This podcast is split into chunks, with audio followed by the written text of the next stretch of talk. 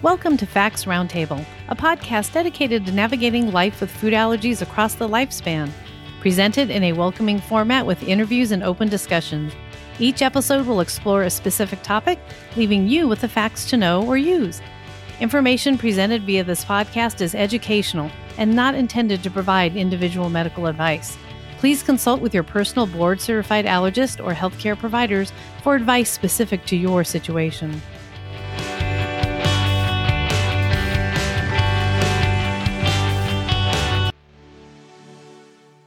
Welcome. My name is Caroline Moassessi, and I'm Facts Roundtable podcast host. I'm honored to take on this role with FACT, as I'm also a passionate allergy and asthma advocate on the national and international level, a parent of children with food allergies, and the founder of GratefulFoodie.com. We're going to explore how to eat healthy and nutritious while on a restricted diet with registered dietitian and nutritionist Sherry Coleman Collins from the National Peanut Board. Sherry Coleman Collins is a registered dietitian nutritionist licensed in Georgia and based in metro Atlanta. Her areas of practice include nutrition communications, food allergies, digestive wellness, and culinary nutrition. As a communicator, Sherry is a sought after speaker and has presented at dozens of professional and consumer conferences across the country. Sherry has published dozens of articles in a variety of print and online publications and serves as an expert to the media. With a particular interest and expertise in food allergies and digestive health, her professional accomplishments include developing the Academy of Nutrition and Dietetics Certificate of Training in Food Allergies and authoring the Academy of Nutrition and Dietetics practice paper, the role of the RDN in the food allergy diagnosis and management. Sherry serves as a consultant for the National Peanut Board. Sherry is an active member of the Academy of Nutrition and Dietetics. Dietitians in Business and Communications, DPG, and International Network for Diet, Nutrition, and Allergy. She is an award winning dietitian, having received the Distinguished Service in Media in 2016, Outstanding Dietitian of the Year in 2012, and Outstanding Dietetic Student of the Year 2004 for the Georgia Academy of Nutrition and Dietetics. Welcome, Sherry. It is so wonderful to have you on the show with us today. Thanks, Caroline. I'm excited to be here. We're going to dive right in, Sherry, to some questions specifically actually about you. So, what inspired you to dedicate your life to food and nutrition? Oh, that's such a fun question because it started early for me. I was actually always really interested in food and nutrition. Well, probably more food in the beginning and then nutrition later. And as a teenager, I actually became a vegetarian and was very, very interested in food and the food system. And then I, but I never really knew as a teenager that you could become a dietitian. Like I didn't know anybody who was a dietitian. I didn't know anything about the practice. I didn't know about it until I was an adult. So I actually had another career. I worked in event planning and fundraising, actually for the Cystic Fibrosis Foundation. And during my work with the CF Foundation, I met a dietitian and I learned about dietetics as a career. And it was just mind blowing for me, and really exciting and opened a whole opportunity that I had never even considered. So as an adult, I actually went back to school and got my undergraduate and my graduate degree in nutrition at Georgia State University. And it took about five years. I remember, so anybody who's thinking to themselves, maybe I want to do something different with this part of my life, I would always encourage people to do that because I remember going to meet with the person who was in charge of the program and saying what I wanted to do. And she looked at me and she sort of took her glasses off and said, is going to take you a long time. and I, it was okay though, because I knew at that point I had been so inspired by the work of the dietitian at the CF Center that I wanted to do that too. And so then I went to um, back to school took me five years. And I was just so excited about what food and nutrition could do in helping prevent and treat disease that I just felt like I, I, this is what I wanted to do with the rest of my life. And so it's a very it's sort of a con you know a conversion that happened. I was in a different path and then all of a sudden I I came upon nutrition and dietetics as a career. That's really exciting and really fun. And I do think people don't realize there is a real connection between disease and nutrition, not only to support someone during treatment or something, but just of impacting the disease and receiving absolutely. proper nutrition. Yeah, absolutely. I mean, I think, you know, if you look at all of the major diseases that we face in our country, almost all of them are lifestyle related, you know, so heart disease, cancer, stroke, those are sort of the top three. All of them have a very significant uh, nutritional component. And then, of course, um, diabetes is always up in the up high on the list as well, and nutrition plays a, a really significant part. And uh, of course, in food allergies, nutrition is such an important part of maintaining your health. You know, with food allergies, when my son was diagnosed when he was two, he's 21 now, that was one of my first concerns actually, because he had a huge list of allergens and I was really mm-hmm. afraid that I wasn't getting him proper nutrition. So we did meet with a nutritionist to receive guidelines because I was really concerned. And yeah. so so, actually, on that note, when it does come to nutrition for our families, like I just mentioned, I didn't have any idea of what my first step should be what would you recommend to someone, either with a child with a new diagnosis or even just ongoing? Like, how do we know the internet has so much information on it? And so, how do we know where to start for the different ages and stages? Like, so if I have a toddler or I have an elementary A student or high school student, how do I know what is the basic nutrition that they need? Yeah, that is such a great question. And I think that, you know, many, many people who are address who are starting with any sort of condition, right? Or even they don't have a condition at all and they're just they just want to eat well or take care of themselves. And certainly for new moms, regardless of what they're addressing, or new dads, regardless of whether they have a diagnosis of a food allergy or another condition or they don't, everyone is concerned with eating healthy. And there's so much information out there, and there's a ton of misinformation out there.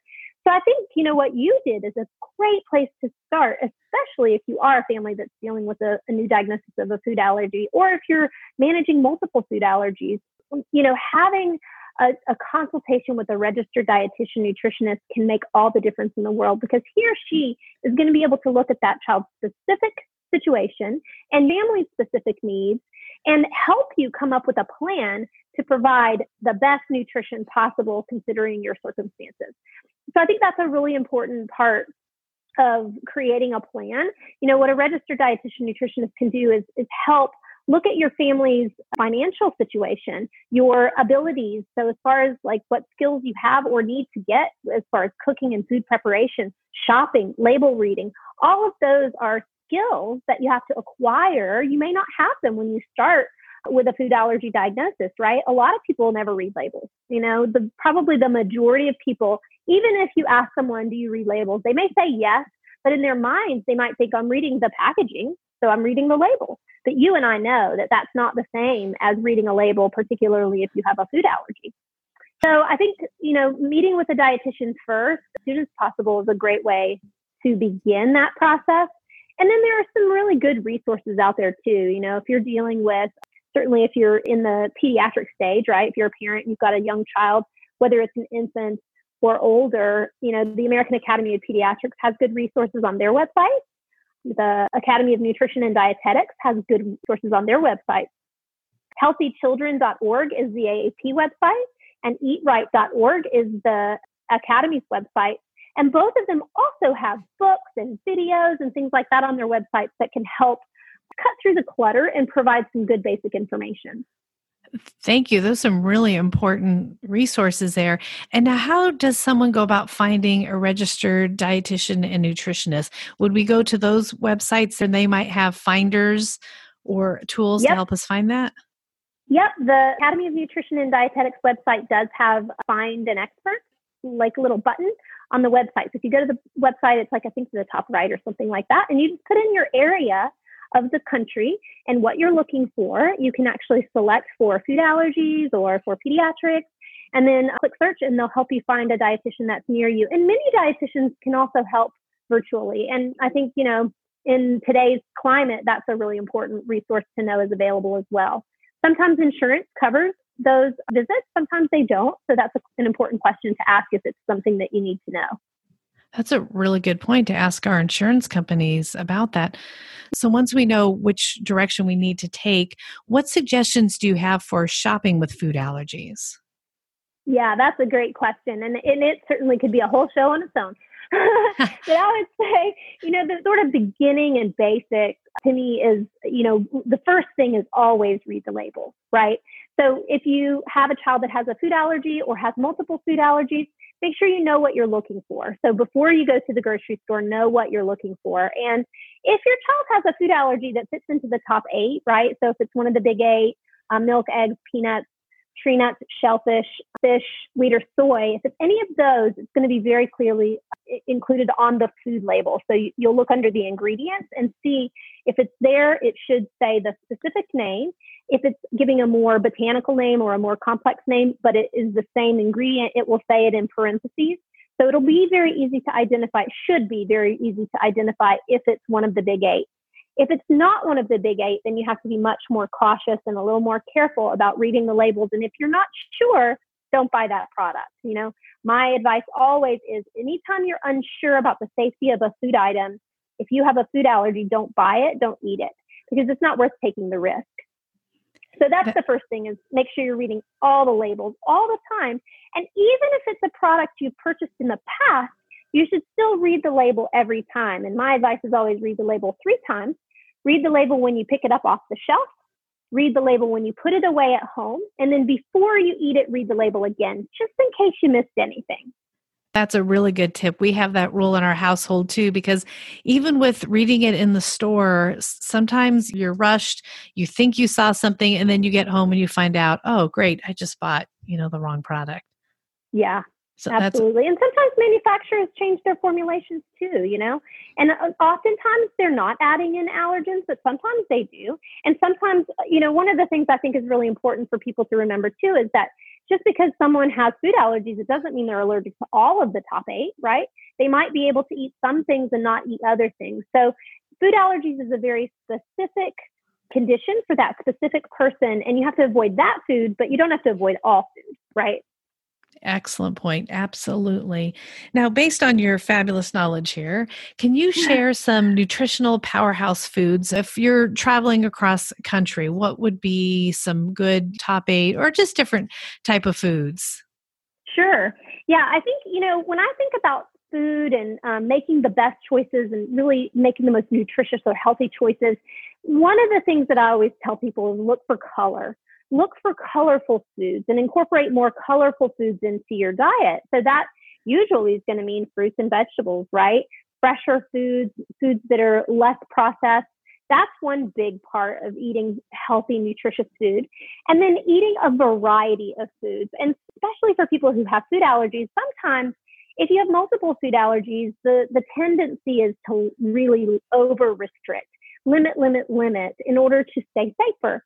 And while that is it is important to stay safer and you want to make sure you're always really careful, the more limited the diet is, the less nutritious it may be. That's not always true, but it could be that you're significantly limiting the nutritional quality of the food that you're eating if you're over limiting. So, so that's one thing I would say is if you can eat it, eat it. You know, whatever it is, if you can eat it, if it's safe for you, then include it in your diet. Don't avoid foods that you don't need to avoid. So, you know, I'm a big proponent of heavily plant-based diet. So if you can eat fruits and vegetables, whatever they are, then eat those more often. Whole grains are really important, you know, making sure that you're eating whole grains. If you have a wheat allergy, there are lots of other grains that do not contain wheat. You know, so look for for ones that are not going to be contaminated. You know, there are products out there that are safer, and so find those products and, and eat those foods. Same thing for nuts. If you don't have a peanut allergy, you should be eating peanuts. You know, if you don't have a tree nut allergy, you should be eating those foods. Those are highly nutritious foods, and it's a shame to avoid them if you don't have to. Of course, keeping in mind safety, right? You know, you always want to read the labels and make sure that it's a safe product. I would say for milk, you know, that's one that we get a lot, lot, I get a lot of questions about. You know, milk allergy is certainly important, and we want to make sure we're ultra safe and avoiding milk if we have to. But you know what you replace it with needs to be something that's similarly uh, nutritious. And there are a lot of products out there that are uh, non-dairy or that are uh, that don't contain milk at all. And the fact is that not all of those products are the same. Not all of them are the same nutritional quality. Not all of them have added calcium and vitamin D. Many of them do, but you have to read the label to know. And the other thing is that milk is a cow's milk is a really important source of protein in the diets of young people, in particular young children. If it's taken out, then something else needs to come in that's similar in, in quality. So if a person can tolerate soy, if soy is not an allergy, that's actually the better choice when it comes to an alternative. You know, that's a really good point about milk. I never thought about that, that it is a protein source. So um, mm-hmm. um, I really appreciate how you're explaining how we should replace food. So if we can't have milk well what are we receiving from it what can we right. replace it with and then that gets very creative and also i think it's very helpful too how you brought up the points about whole foods and more natural type foods because truly as we're traveling and as we're moving through life those are easily accessible it's a little mm-hmm. harder to mm-hmm. find our processed allergen safe foods but you know basically i can find oranges out there in this world and so forth so those are some really very powerful tips and i really appreciate those okay i was just going to add you know know, one of the things that I've always told my patients and my clients is to look for foods that are naturally allergen free, right? Or naturally free from your allergen, rather. So there are lots of foods that fit into that category. So rather than thinking about finding foods that are free from all the allergens, if you can look at foods and think about what's naturally free from your allergen, that's a probably going to be a better, more nutritious choice. You know, we found that so very true for my son when he was diagnosed with, I mean, just this huge list of mm-hmm. of allergens and so what we did is we're a ethnic family i'm greek and mexican my husband's persian and so we actually looked at the foods in our culture and found mm. so many recipes and so many things that fit it so many rice dishes and chicken mm-hmm. dishes and certain kind of vegetable dishes it was mm-hmm. very empowering to mm-hmm. realize that there were so many foods that we could eat when we thought at the time we couldn't eat I love that you had that really positive perspective. And I, and to me, that's one of the most important things that a good dietitian can do to help um, families who are who are dealing with food allergies, especially in the beginning. It feels like, and some people always kind of stay in this place where they just feel like everything is unsafe and the and they have so they're so limited. And unfortunately, there are sometimes diagnoses where it feels like there are so many things that you can't eat. And at the same time, if you can flip it and, and get to a positive perspective about food, it's going to be a healthier place for you as a family and for the allergic child growing up so that they see opportunities instead of um, all those constant limitations. They can see the opportunities to kind of, you know, go beyond that diagnosis. It's kind of like the, the ultimate problem solving at a really young age. Yeah. You're going to start those skills really early. Yes. So now, do you have any tips for keeping children interested in healthy foods? Mm-hmm. Well, as you know, I have a six-year-old, so I have some like the hands-on right now experience in this.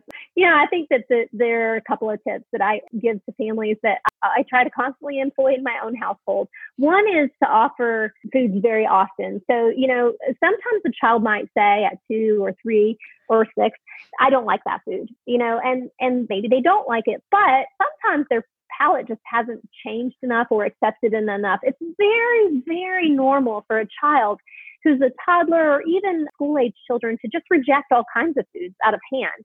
You know, some of that is about control. It's not necessarily about the food, it's about control. They're trying to control something they can control because they can't control anything else.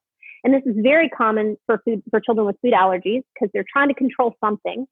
So offering healthy foods, safe foods all the time, you know, just making it right. Don't make it a big deal. Just keep putting it on the table. Introducing foods in lots of different varieties, right? So sometimes children may reject cooked carrots, but they might like raw carrots or the other way around.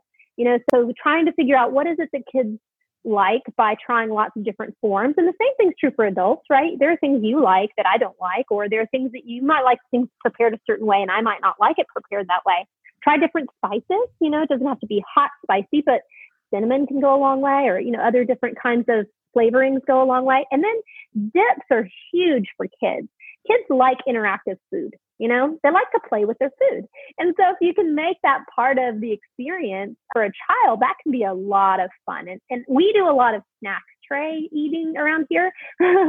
we do that at lunch and we do that at dinner sometimes, where I'll put out, you know, lots of fruits and vegetables and some cheese and some bread and some um, maybe some, some sort of meat. So whether it's roasted chicken or it might be um, some deli meat or something like that, even, you know, and just put it on a big cutting board and put it on the table, and then everybody gets to make their own plate. Everything on this tray is nutritious you know, and, and it gives my son a lot of opportunities to try some different things he might not have otherwise tried.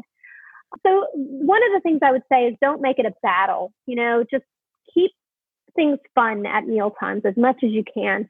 Don't make it a battle because when you do that, then children become much more resistant.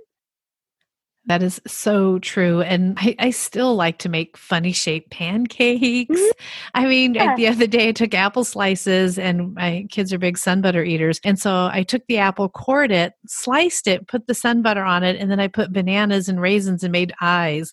And oh, they're teenagers, right? And 21. And they, yeah. they were cracking up, but they ate them. And it was just so funny. They were, they were like, Mom, really? When are you going to grow up? Uh, Probably never. Never grow up no, but, but, you know, there is something about that being fun and even about reintroducing. The other day, I made mm-hmm. an egg white omelet and my daughter mm-hmm. went crazy for it.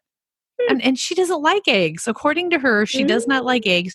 She does not like eggs for breakfast. I had gone back to the stove and I was like, where's the rest of my omelet? And then I realized uh, she ate it. So here you are at 16. You're right. Never give up on that. And I would say one thing too about, you know, keeping kids engaged or helping them eat things that they may not already enthusiastically eat is to get them involved in the process if possible. Some kids are more interested in food prep than others, but you know, if you can engage a child early in preparing food, they're more interested in food in general, you know, they're, and they become, they also learn those tools really early for food preparation and choosing food and combining foods and choosing nutritious foods and, and some of the skills that they're going to need when they leave the nest, right? And whether they got food allergies or not, these are skills they're going to need for the rest of their life. Is there anything else you would like to share with our listeners today about nutrition and feeding our children on special diets? Oh, sure. We covered so much. And I would say, you know, don't, if nutrition is a challenge, and I know that it is for many families with or without food allergies, you know, don't struggle on your own. Look for help. You know, registered dietitian nutritionist who's got experience with food allergies can be a great resource. Um, and there are lots of us around the country. So look for that resource. You know, don't don't struggle on your own. One of the other resources that I love for feeding kids is um, the Ellyn Satter Institute. So you can just Google Ellyn Satter Institute, and there are some great books there about feeding kids that are more behavioral focused. It's a little less about nutrition, although she was a dietitian and it is nutrition related. It was it's much more about the social um, sort of dynamics around eating and, and meals and feeding. And I think that those are great resources if you're struggling with the behavioral part of helping kids eat and helping kids eat healthy food.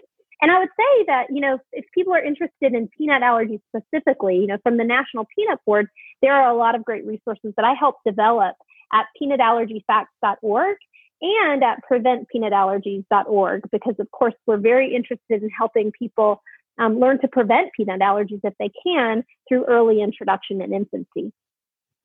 Well, thank you for those resources. I will make sure that when this podcast is completed that we include those resources for all our listeners on the FACT website and include it at the end of the podcast so everyone can access those. Awesome. Thank you, Caroline. Well, thank you, Sherry, for being on the show today. We look forward to inviting you back, which I know we will, because there's so much more to talk about in terms of nutrition and our children and ideas. But I just wanted to thank you for your time, and we appreciate you being here with us. Thank you, Caroline. Thanks so much. Have a great day. Thank you. Thank you all for listening to Facts Roundtable Podcast. Stay tuned for future episodes and be sure to connect with us on social media. Have a great day and always be kind to one another.